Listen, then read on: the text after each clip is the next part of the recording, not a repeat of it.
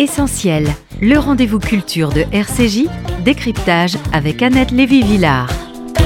Bella ciao, bella ciao, bella ciao, ciao, ciao میپریم از خواب یه شب مهتاب یکی میگه آی آدم ها یا همه با هم یا همه تنها ما که بیداریم تا فردا خاک این گندم تو خیابونه خوشه خشم من و تو تشنه بارون حق ما کم نیست زانوی غم نیست قلب ما که دور از هم نیست دنیای تاره این یه آغازه پنجره تارو یا بازه.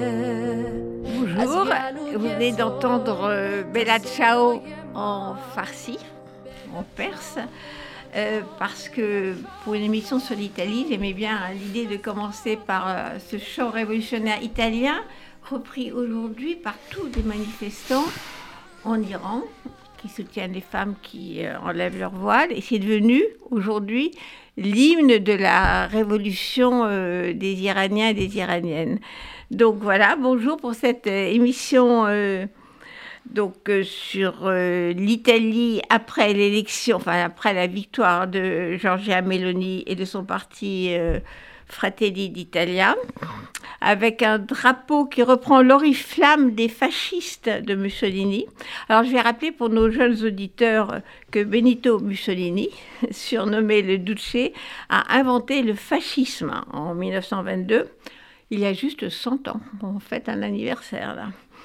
Et il a imposé une dictature fasciste en Italie.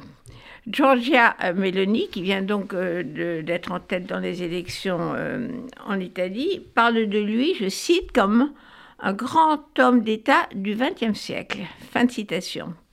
Alors, l'Italie a-t-elle voté pour un post-fascisme, comme on dit dans les commentaires ? C'est la question que je vais poser à trois grands spécialistes de l'Italie qui sont aujourd'hui sur ce plateau. J'ai la chance d'avoir, je commence par ma gauche, Marc Semo, grand reporter, journaliste au Monde et qui fut correspondant de Libération en Italie pendant combien de temps, Marc ? Voilà, donc il connaît bien. Euh, à ma droite, Marianne Matard-Bonucci, historienne, spécialiste de l'Italie contemporaine. Je cite quelques titres de vos livres. Totalitarisme fasciste, l'Italie fasciste et la persécution des Juifs, l'Italie des années de plomb, le terrorisme entre histoire et mémoire, et cetera, et cetera. Merci Marianne d'être ici aujourd'hui. Et enfin, Paolo Levi, que beaucoup de gens connaissent, parce que c'est le correspondant à Paris de la presse italienne, euh, que moi j'ai vu sur son toit en direct euh, pendant le confinement, pendant le Covid, couvrir l'actualité avec un drapeau européen, un drapeau français, un drapeau italien derrière lui, sur un toit qui est où ? Cet immeuble est où ? Et c'était dans le dix-huitième arrondissement, sur euh, les hauteurs de Montmartre, à côté du Sacré-Cœur. Oui, voilà, vous avez passé, et, vous dormiez même sur le toit, c'est ça ? et, et disons, dans la dernière partie du confinement, quand il a commencé à faire euh, chaud, que les températures étaient plus clémentes, oui, j'ai même dormi là-bas. C'était comme j'habitais dans un petit deux pièces, une chambre de bonne juste sous les combles. La seule façon d'aller s'aérer un petit peu, c'était à travers les toilettes, de monter sur les toits. Et là, j'ai, voilà, j'ai pu passer et ces de deux là, mois. Et de là, vous aviez des, des commentaires, des reportages en direct sur l'Europe, sur la France et sur l'Italie, bien sûr. Exactement. Donc, merci Paolo d'être ici. Une période très particulière de ma vie. Mais c'était quand même euh, très visuel, en tout cas. Alors, je vais poser la question à, à Paolo, qui est l'italien euh, sur ce plateau. Paolo Levi, pourquoi parle-t-on de post-fascisme ? Est-ce que ça veut dire qu'on ne pourra plus jamais dire que c'est du fascisme ? Et qu'est-ce que ça veut dire aujourd'hui qu'on commente l'élection donc, euh, de cette extrême droite italienne, à notre grande surprise et grand désarroi ? Allez, tout le monde dit post-fascisme. Oui, en France, on, a, on utilise en France, beaucoup et ailleurs, ce... Et ailleurs, en ce, Amérique ce, aussi. Ce néologisme... En Amérique, oui. Euh, les concernés, non. Est... Non, absolument non. Voilà, pas. Alors... Marc Semo, je, je dis qui vous êtes, parce que comme ça, Marc Semo euh, dit en Italie, on ne dit pas ça. Non, en Italie, euh, Giorgia Meloni, un petit peu comme Marine Le Pen en France, euh, a voulu faire euh, cette œuvre de dédiabolisation. Et donc aujourd'hui, euh, elle ne se revendique absolument pas ni du fascisme, ni du post-fascisme, ni du néofascisme. Mais euh, son ambition, c'est celle de construire un grand parti conservateur euh, italien.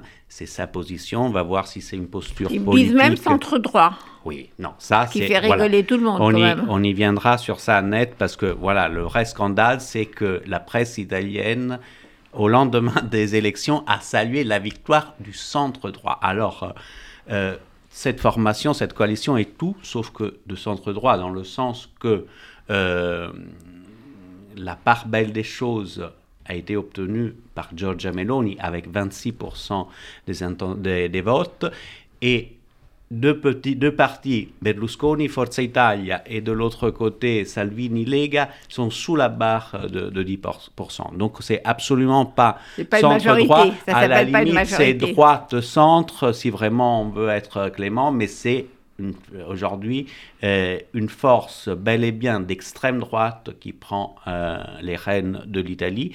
On va voir euh, cette fille, si elle va être à la hauteur euh, de la tâche qui lui incombe aujourd'hui, parce que Giorgia Meloni se retrouve soudainement euh, d'un parti qui faisait deux à trois pour cent aux dernières élections, propulsé à vingt-six pour cent. Et est-ce qu'elle va avoir euh, la capacité, au-delà de la posture idéologique, est-ce qu'elle elle va avoir les compétences, elle et les gens autour d'elle, de diriger euh, la troisième économie de la zone euro, un des pays du, du G sept?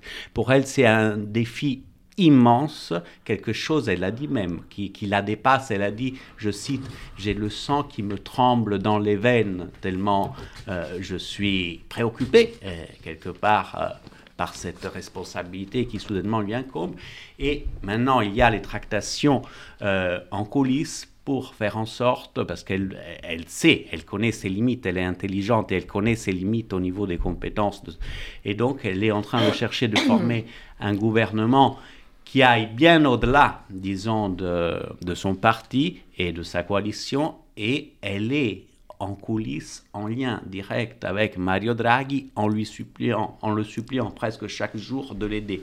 Tout d'abord, à trouver des ministres dignes de ce nom, qui est la confiance non seulement en Italie, mais au niveau européen, et aussi de l'aider à faire la loi de bilan qui, qui va, va être... Il va y aller, le, alors le, Dra- Draghi Draghi, il ne va non. absolument pas y aller. Non. Euh, Donc, elle ne va pas y arriver. Il... Si, il peut. Non, pas, pas avec Draghi. Mais en coulisses, en, Alors, coulisses, attendez, en oui. coulisses, il est là.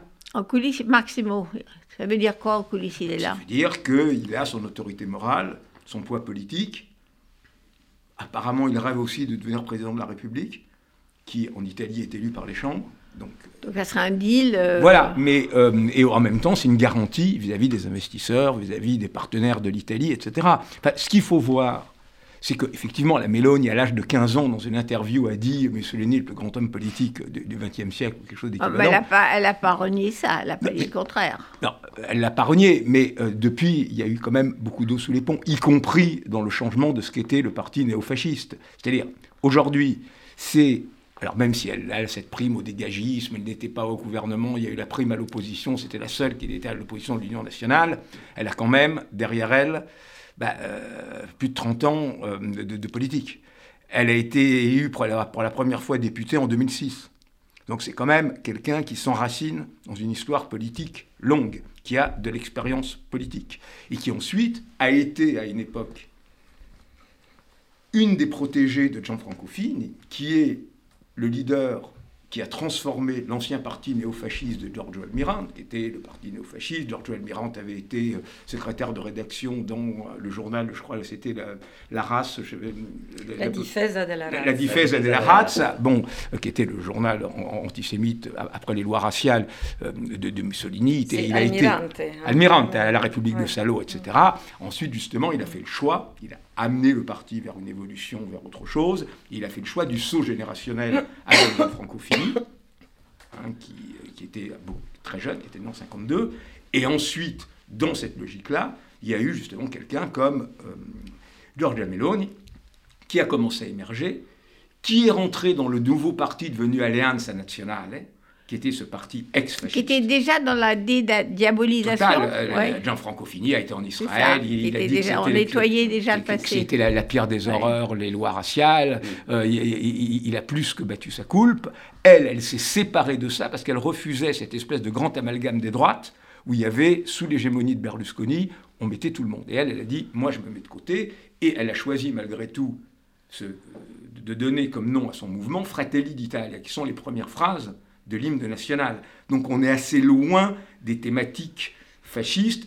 Le post-fascisme, c'est quelque chose qui ne veut ouais. rien dire, parce qu'on est fasciste, on les bat. C'est-à-dire, le fascisme, c'est le refus de la démocratie, la violence, le totalitarisme, et cetera, et cetera, et cetera. Dictature, à partir du moment où un parti dictature. Qui est de droite extrême, ouais. oui, qui est de droite nationale, oui, parce qu'en plus, à la différence de, euh, de, de la Lega, de, de Salvini, à la différence de Marine Le Pen en France, Euh, le, le, cette droite-là est très pro, pro-atlantiste, euh, elle est très souverainiste, elle est extrêmement conservatrice sur les mœurs, mais c'est pas le fascisme, c'est une droite, on pourrait dire, je crois que c'est Marc qui en parlait, Lazare, euh, une droite civilisationnelle, c'est-à-dire une droite qui est porteuse d'un certain nombre de, de, de, de, de valeurs euh, chrétiennes, occidentales, très fortes, et de qui... civilisation judéo-chrétienne. Voilà, et qui est, euh, par exemple, ouais. contre l'immigration, surtout quand elle vient des pays du Sud, mais que finalement l'immigration ukrainienne... Bon, pour les Blancs, pas. Quoi. Voilà. Donc non, mais c'est, donc c'est pas bien, c'est, ouais. c'est, c'est un mouvement ouais. d'extrême droite, mais c'est tout c'est sauf du fascisme. du fascisme. Alors, Marc Semo, donc c'est tout sauf du fascisme. Marianne.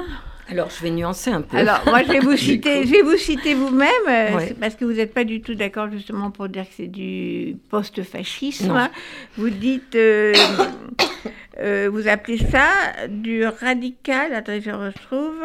Euh, Une droite radicale populiste. Voilà, exactement, voilà. c'est ça. Oui, oui. Alors, qu'est-ce que... Oui, comment alors, vous définissez en effet, ce, bon, ce nouveau post, parti d'extrême droite ? Post-fascisme n'est pas, n'est pas satisfaisant. Euh, néo, ce n'est pas du néo-fascisme parce qu'elle ne, elle n'affiche pas la volonté de restaurer ou de continuer le fascisme, ce qui était le cas effectivement des néo-fascistes. Et euh, ce n'est à l'évidence pas un programme fasciste. L'une des caractéristiques du fascisme, c'est quand même d'être euh, l'antithèse de la démocratie. Or, elle prétend, en tout cas pour le moment, s'inscrire dans un cadre qui est celui de la, la démocratie libérale. Alors, en même temps, dire c'est tout sauf le fascisme, là, je trouve oui, que Marc va peut-être un peu loin, parce que euh, ce qui est intéressant, vous évoquiez la, la flamme, donc elle a, elle a quand même souhaité conserver ce symbole, euh, parce que... Euh, dans ces troupes, il euh, y a des gens qui sont encore euh, des nostalgiques du fascisme, et parmi les cadres euh, du parti, euh, il y en a euh, encore. Hein. Je crois que c'est important, malgré tout, euh, de le dire. Et euh, quand on se plonge dans la lecture euh, de son autobiographie, ce que j'ai fait euh, cet été, euh, c'est assez intéressant quand même de voir qu'elle est d'abord extrêmement nostalgique euh, de ces années de jeunesse, alors on peut tous l'être, hein, effectivement, euh, où elle militait dans les rangs du, du néo-fascisme, pour le coup, d'un parti, le Fronte della Gioventù. Ces années jeunesse, c'est-à-dire quelles années, en fait ? Alors, elle est, rentrée, euh, elle est rentrée en politique en, en quatre-vingt-douze, donc à l'âge de quinze ans, dans l'organisation de jeunesse de ce qui était le mouvement social italien, d'Almirante, dont on a parlé, qui s'est peu à peu intégré dans la vie politique, mais avec une stratégie qui était, euh, il avait un slogan qui était euh, « ni revendiquer, ni renier ». Autrement dit, on joue sur les deux tableaux. D'un côté, on ne rompt pas complètement les amarres avec le fascisme, et en même temps, on joue le jeu de la démocratie, ce qu'ils ont fait en participant à des élections, et cetera. Mais il y avait euh, des passages, si vous voulez, entre les forces d'extrême droite, vraiment fascistes, pour le coup, ceux qui sont allés poser les bombes un peu partout, et euh, ce parti euh, d'extrême droite. Alors après, comme l'a rappelé Marc Semo, euh, en effet, Gianfranco Fini est allé très loin dans la dédiabolisation et dans la condamnation donc, de ce qu'avait fait le, le fascisme de pire. On peut rappeler, on est à R C J ici, que ça s'est produit en particulier après avoir visité Yad Vashem, où il a été bouleversé par ce qu'il a vu et où il a fait une déclaration très forte en disant que quand même dans un contexte qui était celui d'une conférence de presse. Donc les journalistes l'y ont un peu poussé, mais il a dit effectivement les lois raciales, c'est ce qu'a fait euh, le fascisme de pire, donc il a condamné ça très nettement. Qu'est-ce qu'elle dit du fascisme dans son bouquin aujourd'hui ? Elle reprend presque mot pour mot euh, les, les, les, la déclaration de... de Fini. Elle raconte aussi l'épisode à Yad Vashem, elle est allée à Yad Vashem. Bon, mais elle dit juste après, ça je trouve ça intéressant, oui, c'est affreux ce qu'ils ont fait, je ne comprends pas pourquoi. Je ne comprends pas pourquoi. Bon, et là, les bras vous en tombent quand même, parce qu'on peut comprendre pourquoi. Autrement dit... Ah, ça c'est incompréhensible quand même. Non, il y, y a quelque chose qui explique oui. pourquoi le oui. fasciste, qui n'était pas antisémite au oui. départ, effectivement... Euh, en trente-huit, adopte des lois, euh, des lois anti-juives, que... vous voyez. Et au fond, il n'y a aucune volonté de faire vraiment l'inventaire. Hein. Et euh, elle, on condamne parce qu'on ne peut pas faire autrement, mais il n'y a aucune volonté d'aller au fond des choses et de dire ce régime était un régime totalitaire, qui a persécuté les minorités, qui... Enfin bon, on, on peut euh, après expliquer, vous voyez, pourquoi on en est arrivé là. Donc, dire que c'est fachi- qu'elle est fasciste, ça n'a aucun sens, en effet, parce que le contexte est, est tout à fait différent, et autant savoir nommer justement les choses, mais euh, en même temps, ce passé, elle n'a pas encore soldé les comptes avec ce passé, là, j'ai aucun doute là-dessus, et c'est aussi une partie, quand même, le cas d'une partie de... de sa base. Mais, hein, oui, mais, voilà. je, mais c'est pas Alors. simplement... Juste, juste pour rebondir une seconde, euh, c'est pas simplement euh, ces partis-là qui n'ont pas fait l'inventaire. C'est quand même... Peut-être que Marc Semo veut rebondir là-dessus. C'est quand même l'Italie qui n'a pas fait l'inventaire, euh, contrairement à l'Allemagne qui a été bien forcée de, de faire un travail et, et de, de, d'acter ce qui s'était passé. On a l'impression qu'aussi bien l'Autriche d'un côté que l'Italie de l'autre n'ont pas fait le boulot, quoi. Oui et non, c'est-à-dire que euh, il y a eu quand même... Euh, bon, il y, y a toujours en Italie ce qu'on appelle le mythe du bravo italiano, hein, c'est-à-dire ces Italiens fondamentalement humanistes qui auraient été de bons colonisateurs et des fascistes d'opérette. Hein. Ça continue euh, à exister. Mais quand même, je veux dire, l'Italie, je ne sais pas ce qu'il en est aujourd'hui, il y a quelques années... était, euh, je crois, l'un, l'un, le deuxième ou le troisième pays en Europe à emmener euh, des jeunes gens euh, à Auschwitz, hein, ce qui prouve bien d'ailleurs, enfin bon, ça c'est encore un autre débat, que ça ne suffit pas forcément euh, pour vacciner les gens contre la xénophobie que de leur faire visiter le, le camp d'Auschwitz, en l'occurrence. Euh, voilà, donc... Euh, Euh, il y a euh, effectivement encore aujourd'hui euh, une, une, une certaine opacité mémorielle hein, à l'égard euh, du fascisme, mais il y a aussi quantité euh, de travaux d'histoire qui permettent quand même de savoir ce qu'a été Alors, la réalité du fascisme, de la colonisation, oui, et cetera. Moi j'ai vu que vous avez donc fait ce livre sur le fascisme et les Juifs. Alors moi justement, je, c'est, c'est pour moi quelque chose que...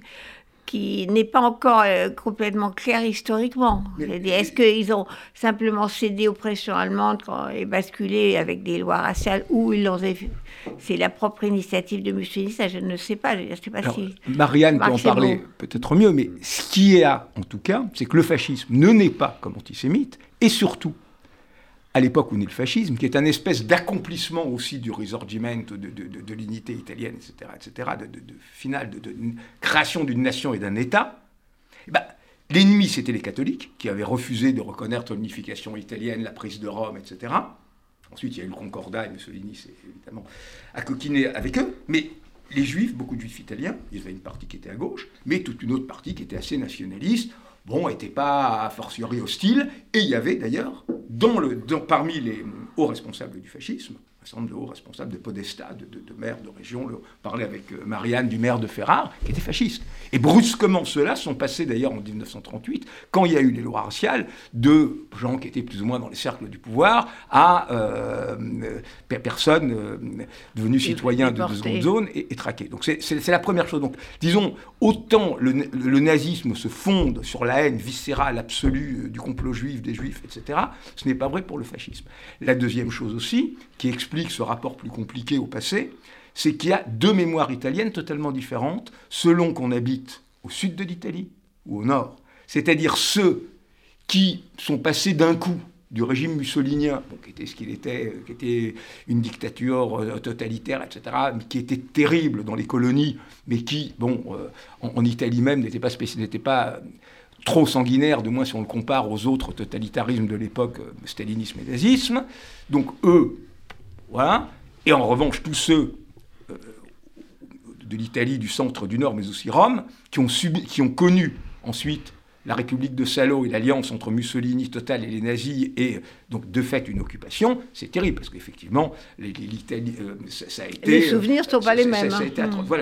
Donc la, la mémoire mmh. n'est pas la même. Voilà. Beaucoup de cadres sont passés finalement, notamment au sud, euh, de, de, de, de l'un à l'autre. Donc c'est un rapport qui, qui est plus compliqué. Et c'est ce qui explique aussi pourquoi... Bon, ben voilà, le, le, le, le, le, le, effectivement, il y a beaucoup de voyages à Auschwitz, il y a énormément de réflexions, de, médi, de, de livres publiés sur la Shoah, enfin, c'est, c'est pas du tout quelque chose qui est occulté dans l'histoire, mais en partie à raison, les, les Italiens considèrent avoir des responsabilités assez mineures dans euh, ce qui s'est passé.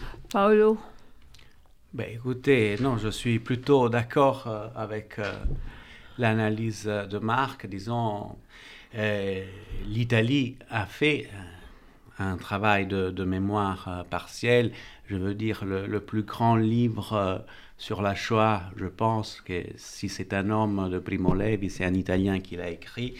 Il y a eu, disons, dans l'après-guerre, euh, grâce au monde intellectuel, euh, vraiment un, un vrai travail. Et ces livres ont été ensuite mis dans les programmes scolaires, dans les écoles italiennes.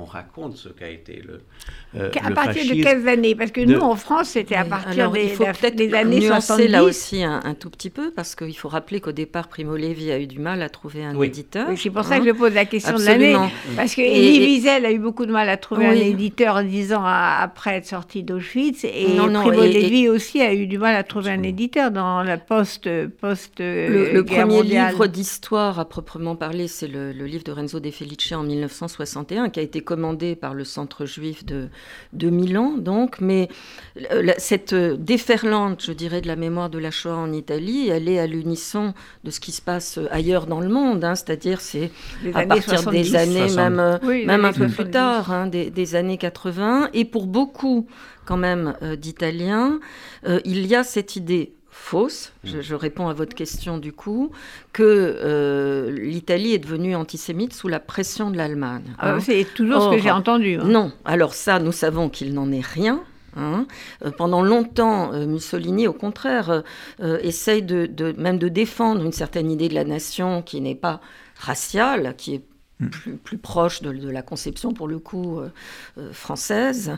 Et euh, en effet, il y a cette conversion, je parle de conversion à l'antisémitisme. Alors, ça ne veut pas dire que l'antisémitisme n'existait pas, mais c'était essentiellement un antisémitisme à matrice catholique, hein, à matrice euh, chrétienne. Mais comme l'a rappelé Marc, il n'y avait pas de, d'antisémitisme politique parce qu'il n'y a pas eu cette transformation qui s'est opérée ailleurs, en France, et cetera. C'est-à-dire l'antisémitisme chrétien qui s'est politisé. Et donc, il n'y a pas de ligue, il n'y a pas de parti antisémite. En Quand France, les fascistes... on a démarré très fort avec l'affaire Dreyfus euh, au dix-neuvième siècle. Voilà, il n'y a pas... La grande maîtresse Paolo de Lévy. Benito Mussolini, oui. pendant très longtemps, son égérie, celle qui lui a ouvert aussi les, les portes des salons intellectuels italiens, qui Sarfati, lui a permis aussi... Ouais. de s'élever, parce que c'était un rustre Mussolini au départ, c'est Margherita Sarfati qui était une juive, elle venait d'une grande famille juive vénitienne, et lui il était fou amoureux de cette femme, et il, elle lui, il lui doit beaucoup, parce que c'est grâce à elle si, quelque part, il s'est... cultivé. Et donc, euh, c'est très ambigu. Ce... Et donc, il y avait effectivement des Juifs dans le parti fasciste. Euh, au moment de la guerre d'Éthiopie, euh, les Juifs sont à l'unisson avec les Italiens euh, pour soutenir l'entreprise de, de conquête impériale. Et puis, brutalement, et ça, ça donne quand même à réfléchir, justement, hein, c'est qu'un discours qui avait euh, proscrit toute forme d'antisémitisme, et Mussolini a fait plusieurs déclarations pour rassurer les Juifs en disant « il n'y aura pas d'antisémitisme en Italie », et cetera. Et puis, brutalement, les Juifs se sont effectivement retrouvés des parias, sans pression de l'Allemagne, parce que ça répondait... Bon, j'ai écrit un livre pour essayer d'expliquer ça. Mais oui, ça. Le brutalement, hein, c'est voilà. quoi le brutalement, le Alors, tournant Le tournant, c'est trente-sept. Alors, l'Allemagne n'est pas absente du tableau. Mussolini se rend en Allemagne et il voit, il, il est fasciné par ce qu'il voit et en particulier par la façon dont le totalitarisme se construit beaucoup plus rapidement en Allemagne qu'en Italie. Et euh, du coup, il comprend que euh, l'Italie, à ce moment-là, n'a plus d'ennemis. N'a plus d'ennemis intérieurs, tous les communistes sont en prison, il euh, n'y a plus d'opposition. Il en a et il se dit qu'il faut réinventer une figure de l'ennemi, elle est seule possible. Ah, donc c'est une décision bien, rationnelle, sont... on va trouver un bouc c'est... émissaire, absolument, c'était ça absolument. Le personnel de c'est Mussolini, ça. C'est-à-dire qu'on ne correspond pas à autre chose qu'une décision... C'est ça, et il y a une dimension de conformisme, oui. C'est-à-dire qu'à l'époque, euh, l'Allemagne... est devenu le modèle pour les autres puissances et partis fascistes. Il est devenu impossible, euh, à la fin des années trente, d'être nationaliste et fasciste sans être antisémite. Donc il y a ces deux éléments-là, vous voyez, qui rentrent euh, en ligne de compte. Et après trente-huit, il faut quand même le dire, euh, ce n'est pas une demi-persécution. Hein. Les lois sont des lois qui sont aussi graves que celles qui seront adoptées euh, par le régime de Vichy ou qui ont été adoptées par les nazis. Euh, et euh, il n'y a pas évidemment de volonté de, d'extermination, mais en revanche, les Juifs deviennent bien euh, des citoyens de, de seconde zone. Ils sont fichés, ce qui va permettre aux Allemands, quand ils vont arriver à partir de quarante-trois dans le centre-nord, d'avoir les listes toutes prêtes d'ailleurs pour, euh, pour les déporter. Ce qu'ont fait tous les pays européens, ou presque. Paolo Levi ? Je suis complètement d'accord. À partir de, de trente-huit, ouais. Il y a vraiment... un basculement dans, dans l'horreur absolue. Et pour les Juifs italiens et les Juifs de Rome, c'est le ghetto de Rome et le ghetto, c'est la communauté la plus ancienne de la diaspora au monde. Parce et Venise sont, Et Venise, elle est la plus grande d'Europe, mais c'est pas la plus ancienne. La plus ancienne, mmh. elle est à Rome.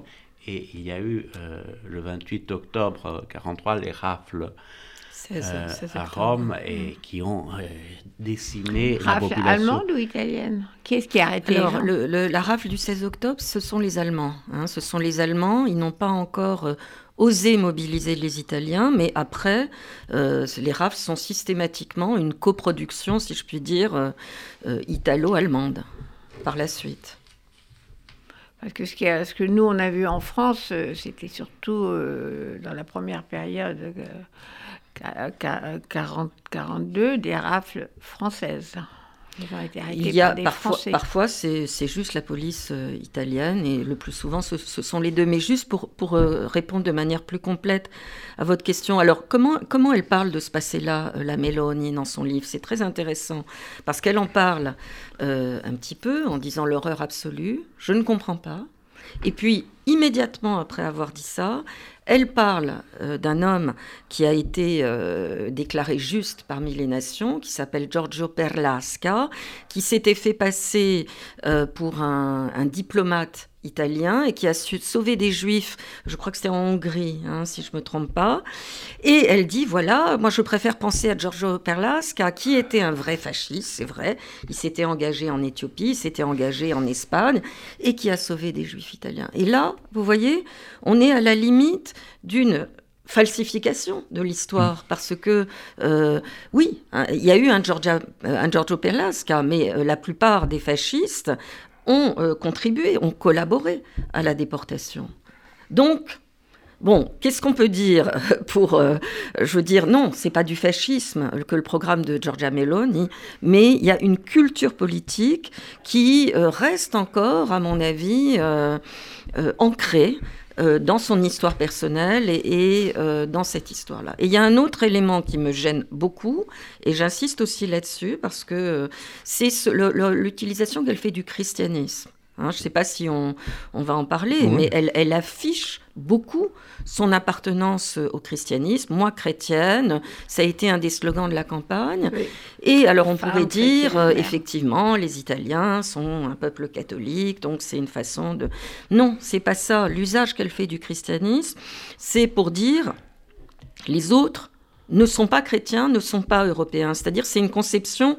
ethno-raciale, excluante. C'est une façon de parler euh, de l'immigration, euh, parler de la, du christianisme, c'est Absolument. Ça Absolument. Mais le, le plus préoccupant, d'une certaine façon, c'est qu'elle Marc en est Semo. Profondément convaincue. C'est-à-dire, à la différence d'un Salvini qui brandissait des croix énormes en bois et que tout le monde prenait pour un histrion, elle, alors en même temps c'est plus compliqué parce qu'elle ne s'est pas mariée à l'église, elle, elle, elle est, bon, elle a un compagnon mais elle est mère célibataire, elle a je crois une petite fille. Une fille, ouais. une Comme fille, Marine voilà. Le Pen. Voilà, absolument, c'est d'ailleurs très intéressant. Mais elle, elle, elle affiche sans arrêt ses valeurs chrétiennes et d'ailleurs elle met euh, l'église dans l'embarras. Le Vatican est muet, parce que c'est totalement aux antipodes de ce que pense le pape François. Et l'épiscopat italien est très gêné parce que euh, le, le, la, la, grande, la majorité des catholiques italiens bah, est plutôt d'accord avec la Mélanie et vibre euh, à tous ces, tous ces accents contre les L G B T, contre l'avortement, pour rendre plus difficile l'avortement, et cetera. La famille. Etc., la famille, et cetera. Et, et les évêques, euh, bon, et, et, enfin, jusqu'à maintenant, je crois qu'il n'y a toujours pas eu de position euh, de, de, de l'épiscopat là-dessus. Ils sont extrêmement embarrassés mmh. parce que il y a effectivement une pression d'en bas. Ils n'ont rien dit. Par exemple, l'avortement non. en Italie, il y a déjà actuellement, indépendamment de ce que pourra faire la Mélanie, qui est un des gros problèmes, des régions entières d'Italie, au nord notamment, en Lombardie, où c'est impossible d'avorter. Mmh. C'est-à-dire, entre les médecins qui ont le droit d'être objecteurs, ceux qui ne sont pas vraiment objecteurs, mais n'ont pas envie d'être les seuls à faire sans arrêt des avortements, donc ils se déclarent quand même objecteurs, les hôpitaux qui refusent, et cetera, et cetera, il y a des régions entières, un peu comme aux États-Unis, même si ce n'est pas un État euh, vraiment fédéral, euh, où on ne peut plus avorter. Où il faut, voilà, donc euh, cette pression d'en bas sur un, de remise en cause, par exemple, de, de, d'un droit comme l'avortement est, est réelle. Et mmh. évidemment, la Mélanie va l'encourager. Elle a déjà dit qu'elle allait renforcer la législation là-dessus. Donc ça a déjà des effets concrets. Si effectivement elle arrive à, à monter un gouvernement de coalition, euh, elle pourra à faire avancer toute cette, euh, tout ce lobby anti-avortement. Disons d'autant que sur l'économie, elle est obligée mmh. de rester dans les clous. Compte tenu de, d'une dette italienne mmh. à cent cinquante, pour, ouais. euh, cent cinquante points du P I B et euh, des prêts elle que doit donner l'Union européenne, elle dépend elle totalement dépend de, l'Europe. de l'Europe. Donc la seule chose qui lui restera, c'est les trucs identitaires. Mmh. Paolo oui. Alors, sur la question c'est aussi de... sociétaux, oui, absolument. Mmh. Euh... Les homosexuels, justement, l'Italie, si je ne me trompe pas, a un pax pour les... pour l'union entre mmh. personnes de même sexe. Alors, elle a dit qu'elle ne, n'allait pas toucher à ça, hein, effectivement, qu'elle était contre euh, l'adoption euh, par des couples homosexuels, mais qu'elle n'avait pas l'intention de remettre en question... Euh, le Pax. Euh, le, enfin, lui, le je ne sais pas comment ça s'appelle ouais. hein, en Italie. Le, je ne sais plus comment ça s'appelle non plus. Mais... Enfin, le, ah, l'union, oui. l'union Pax, entre, ouais, entre personnes ouais, euh, ouais. de même sexe, parce que c'est quand même, c'est, par rapport justement au poids de l'Église catholique, c'était un grand progrès, quoi.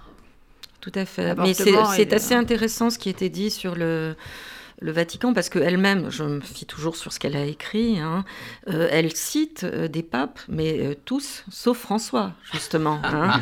euh, c'est euh, Jean-Paul, euh, Jean-Paul deux, c'est le, le Ratzinger, euh, mais évidemment... On peut remonter jusqu'à Pie douze, euh, alors. Vous savez que l'Église, aujourd'hui, joue un rôle très important, il faut le dire, euh, de soutien aux, aux migrants, précisément en Italie. Hein. Et donc, ça, elle ne peut absolument pas euh, l'accepter, précisément. Juste, ouais, justement, sur la question des migrants, moi, les, les fondamentaux de ces mouvements qu'on n'appelle pas fascistes, mais qui sont d'extrême droite, qui sont les mêmes euh, en France, en Italie, et cetera, c'est effectivement la, la famille, l'homophobie, l'anti-avortement. Or, sur l'Europe, ça a évolué, parce que le, le Front National est passé d'une hystérie anti-européenne à jouer quand même avec les institutions européennes. Donc, ils ont à peu près tous les, les mêmes références historiques, sauf qu'elles sont toutes euh, de la même manière, un peu plus rose et moins noire. Euh, on n'est plus anti-Europe, on n'est pas... Op- xénophobe euh, publiquement, mais on est contre l'immigration. Mais en Italie, il y a quand même une différence avec la France, c'est qu'ils ont accueilli beaucoup de migrants.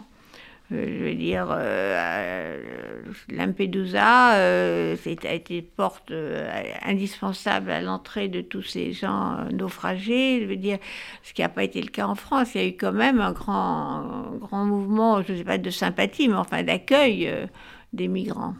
Bah, disons...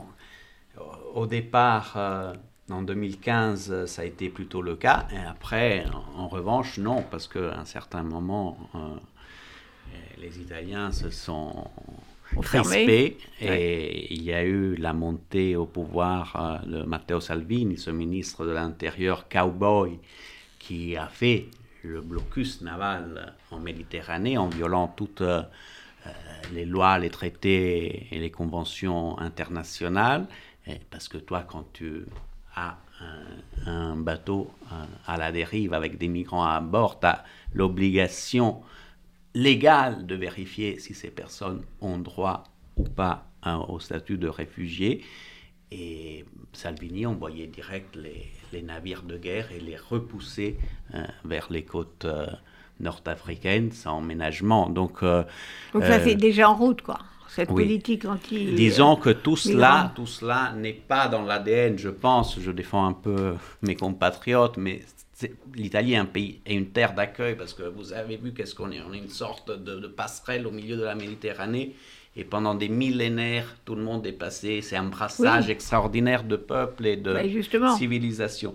Mais je pense que dans ces années-là, Salvini, il y a eu une crispation des Italiens par rapport à l'Europe, c'est-à-dire qu'ils se sont sentis complètement abandonnés au niveau européen parce qu'il n'y avait pas de solidarité oui. et parce que ce qu'on appelait, entre guillemets, le fardeau de la gestion migratoire était tout sur les épaules des Italiens, des Grecs et, et des Espagnols et en partie des Maltais. Et l'Europe du Nord euh, voilà, faisait fin de non-recevoir parce qu'il y a le fameux traité de Dublin. C'est ouais. la grande invocation de l'Italie de sur réformer. Sur le pied, le pied voilà. sur le territoire. Donc, euh, maintenant, on va voir que, qu'est-ce que ça va être avec euh, Meloni. Pour l'instant, euh, la situation en Méditerranée s'est un petit peu calmée, grâce aussi à des accords que l'Italie avait passés à l'époque, mm-hmm. euh, avec on ne sait pas trop bien qui, en Libye. Et... Mais en tout cas, oui, il y a en eu... Grèce, ça s'est déplacé en Grèce. Il y a eu, oui, il y a eu pendant ces derniers temps une accalmie, disons, des, des débarquements. On va voir qu'est-ce que Meloni... Euh, va faire, et une chose est certaine, soit tu es chrétien, soit tu repousses les migrants, parce que, je veux dire, le message même de la chrétienté est mmh. celui de l'accueil et de la fraternité oui. universelle. Donc, euh, Mélanie, elle doit choisir son camp. Elle si elle se revendique en tant que chrétienne, elle a dit, doit... A, a, Paolo, accueillir. Elle a dit quelque chose là-dessus sur non, le, non, les pour migrants ah, bah, euh, Oui, sur les migrants, elle a, elle a un discours extrêmement, elle, je veux dire, l'un des slogans, et puis elle l'a fini par, euh, par euh, se faire plus discrète, parce qu'on lui a dit que c'est c'était contre le droit international, c'était le blocus naval, quand même. Oui, ben hein. donc elle a dit c'était le blocus. Chose, ouais. Non, non, elle est euh, archi-xénophobe, hein, euh, comme les partis de, de la coalition. Euh, euh, Salvini euh, est peut-être le pire de ce point de vue-là, enfin celui qui, qui est allé le plus loin, mais euh, je vais faire de la peine à, à Paolo qui a envie de croire que l'A D N, qu'il y a quelque chose du bravo italiano dans le, l'A D N oui. des, des Italiens, mais malheureusement, les Italiens sont comme les autres, hein, et euh, on voit une très forte xénophobie et un, un rejet de l'immigration se développer dans ce pays, et ces partis d'extrême droite jouent là-dessus, c'est véritablement leur, euh, leur fonds de commerce. Et je crois, comme vous l'avez dit, de, de l'ensemble de, de ces partis d'extrême droite. Je, je, nu- mar- je, nu- des... je nuancerai Alors, sur bah, un juste point. Avant okay. que tu nuances, juste une anecdote quand même, qui moi m'a terriblement choquée. Euh, pendant la campagne électorale, il y a un, je ne sais pas s'il a été élu d'ailleurs, d'ailleurs un, un Toscan qui se présentait aux élections avec Salvini, qui s'est fait prendre en vidéo avec une, une femme un peu âgée, Rome. Et il, il, il s'est filmé, il a diffusé le film, et je trouve que c'est une des choses les plus violentes qui soit, Faut en disant « Regardez, regardez, elle !» en parlant à côté de la femme, ouais. comme si elle ne comprenait pas l'italien, qu'elle comprenait très bien. Si vous avez, si vous n'avez plus envie de la voir, votez pour moi. Bon, c'est voilà, et ça a fait le tour des, des réseaux sociaux. Voilà où on en est, quand voilà, même. Alors, hein. Il y a cette Marc xénophobie de, de, de populiste, de l'extrême droite, du parti de Meloni, de, encore plus de Salvini, mais il y a aussi notre réalité. C'est que l'Italie est le pays démographiquement aujourd'hui en effondrement, oui. donc il y a besoin de main-d'œuvre. Mmh, et il y a toujours eu, et c'est une des raisons notamment de l'effondrement de Salvini dans le Nord. Hein, dans le Nord, Salvini fait à peine quinze pour cent des voix, à neuf pour cent à l'échelle nationale. En Vénétie, qui est la, le, le président de la région de la Ligue a été élu il y a deux ans, en deux mille vingt, avec soixante-dix pour cent des voix. Et il y a d'une une pression de la part de toute une partie des petites entreprises, du patronat des régions du Nord, pour qu'il y ait, entre guillemets, une immigration contrôlée. Et c'est quand même un élément qui existe. Mmh.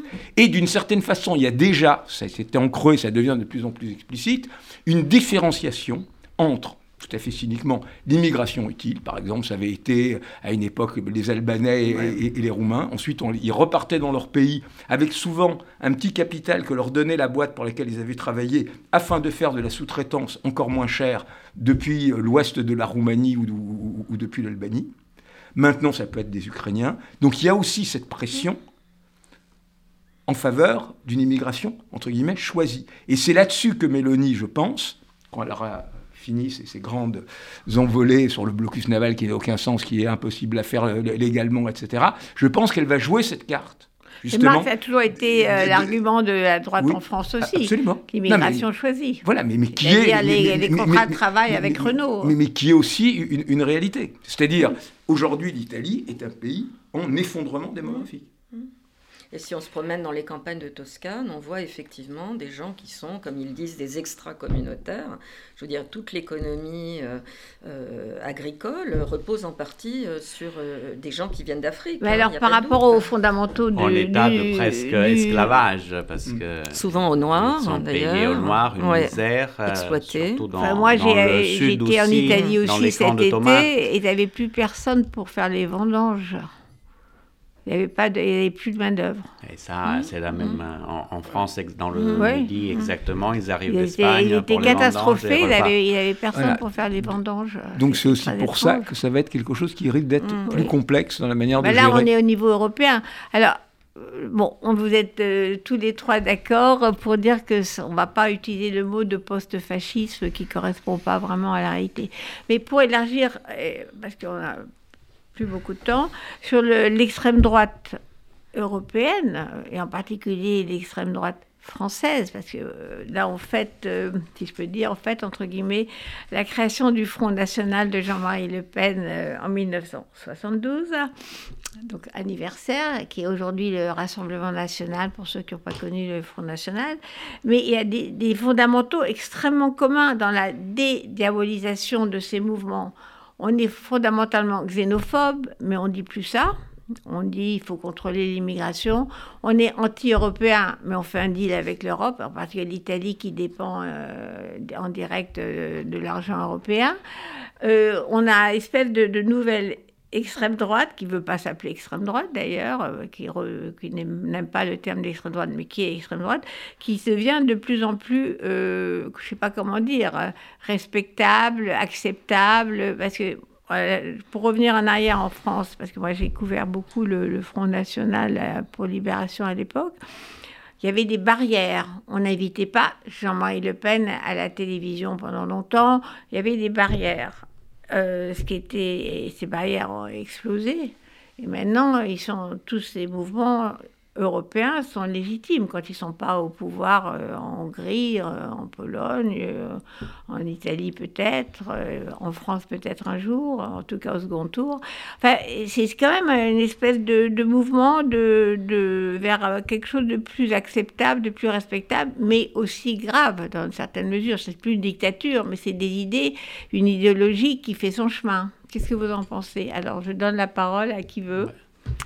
Mais Paolo Levi, en premier. Tout d'abord, non, d'un point de vue symbolique, c'est assez flippant, impressionnant que exactement un siècle après euh, la marche sur Rome, le vingt-huit octobre mille neuf cent vingt-deux, qui a emmené exactement euh, Mussolini ans. au sommet du pouvoir, euh, et en Italie, euh, une force issue de cette tradition-là, donc euh, de ce du avec fascisme, le même drapeau. Avec cette flamme tricolore que d'ailleurs Jean-Marie Le Pen avait reprise repris en soixante-douze, telle pareil. qu'elle en soixante-douze, en changeant juste euh, le bleu à la place du vert, parce que nos deux drapeaux tricolores euh, sont presque les mêmes, tout un symbole de combien nos deux pays soient et doivent être euh, frères et unis.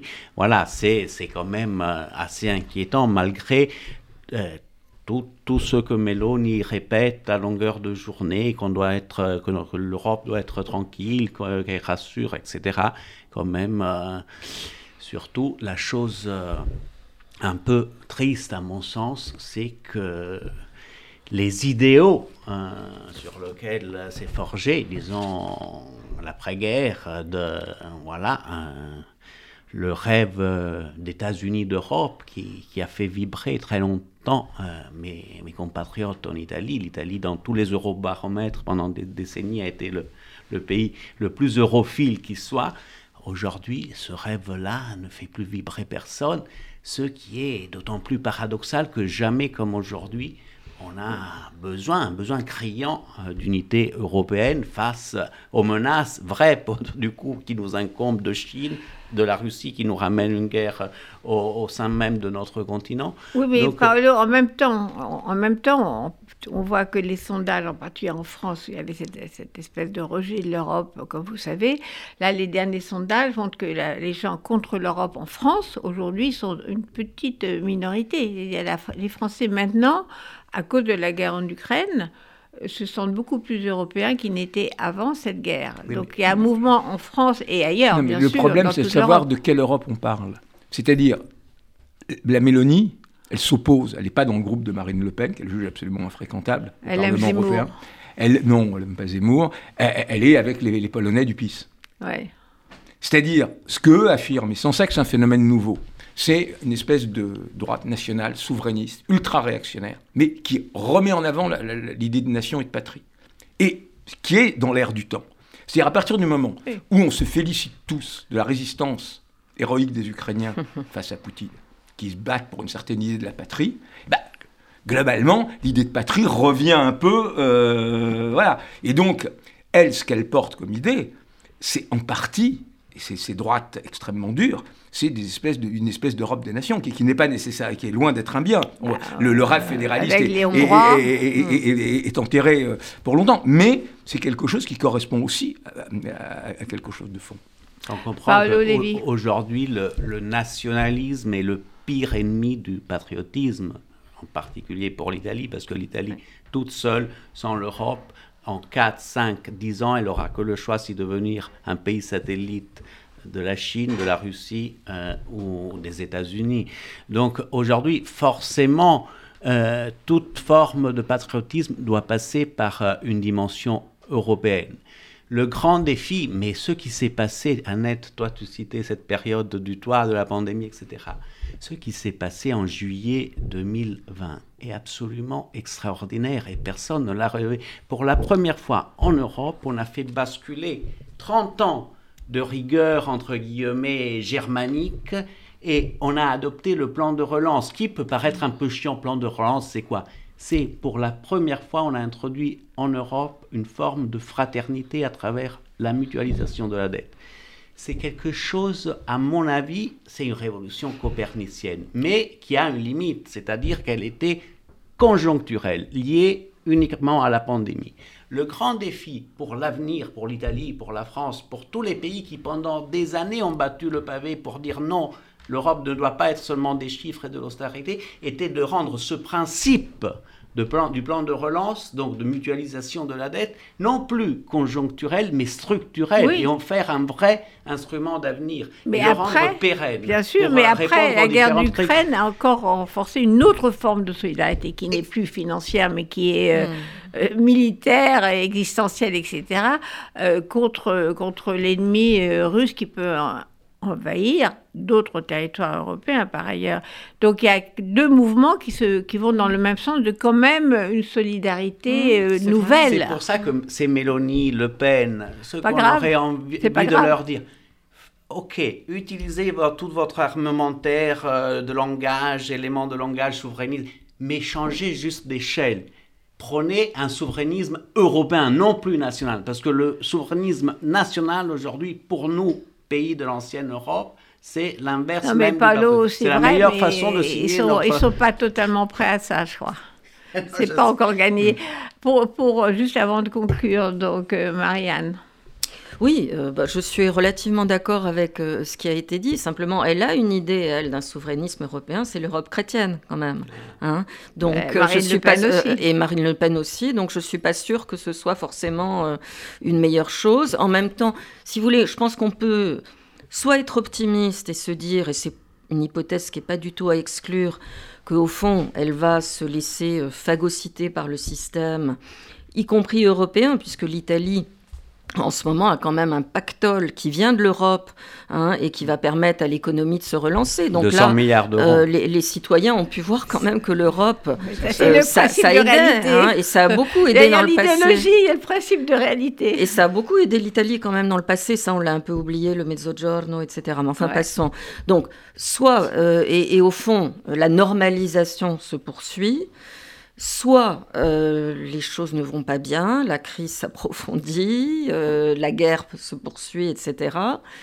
Et cette force politique et ses alliés d'ailleurs, qui n'ont pas encore une fois soldé les comptes avec ce passé, qui est un passé massif, hein, c'est pas Vichy le fascisme, ça a duré quand même plus de vingt ans en Italie, ouais. même si c'était il y a un siècle. Et là, elle peut se re-radicaliser. Et c'est pour ça que le mot, moi j'aime bien le, l'expression de droite radicale, populaire, parce qu'il y a quand même radical dedans. Ça vous va, droite radicale populaire, voilà. Vous votez pour, là ? Une conservatrice. Et pas post-fasciste, ultra-conservatrice. Ultra-conservatrice, si on veut. Mais qui a adouci ses euh, fondamentaux euh, contre l'Europe, oui, et cetera. Oui, mais tant qu'elle ne renonce mais pas à la contre... flamme tricolore, qui est, voilà. disons, le symbole de ce lien ancestral qu'il porte avec le fascisme. Non, mais on voit, par exemple, les députés euh, de Marine Le Pen, aujourd'hui, chez nous, euh, au Parlement, qui sont très respectables, et cetera, et très républicains, ceci, cela. Qu'est-ce qu'ils proposent comme loi tout de suite ? Des choses sur l'immigration. Bien sûr, les fondamentaux sont toujours là. Alors, euh, donc, on renonce au terme post-fasciste. Et je voulais terminer sur une note personnelle, parce que, euh, en ce qui me concerne, j'ai été élevée dans une famille qui m'a dit euh, si on est encore vivant et si toi t'es né après la guerre, c'est parce qu'on a été protégé par l'armée italienne dans le sud de la France, jusqu'au moment où les Allemands sont rentrés et ont raflé tout le monde. Donc, euh, moi, j'ai toujours euh, en tête que si on, je suis là, c'est grâce à l'armée oui, italienne. C'est ce que racontait aussi Simone Veil dans, dans ses mémoires. Voilà. Très longtemps à Nice. Euh, jusqu'à ce que les Allemands arrivent, jusqu'en quarante-deux. Voilà, mais merci beaucoup. Alors, j'étais là avec Marc Semo, Paolo Levi, Marianne Matard-Bonucci, pour cette émission absolument passionnante, du moins c'est ce que j'ai trouvé. Et puis à très bientôt, j'espère, sur R C J pour continuer, parce que ce n'est qu'un début, cette histoire.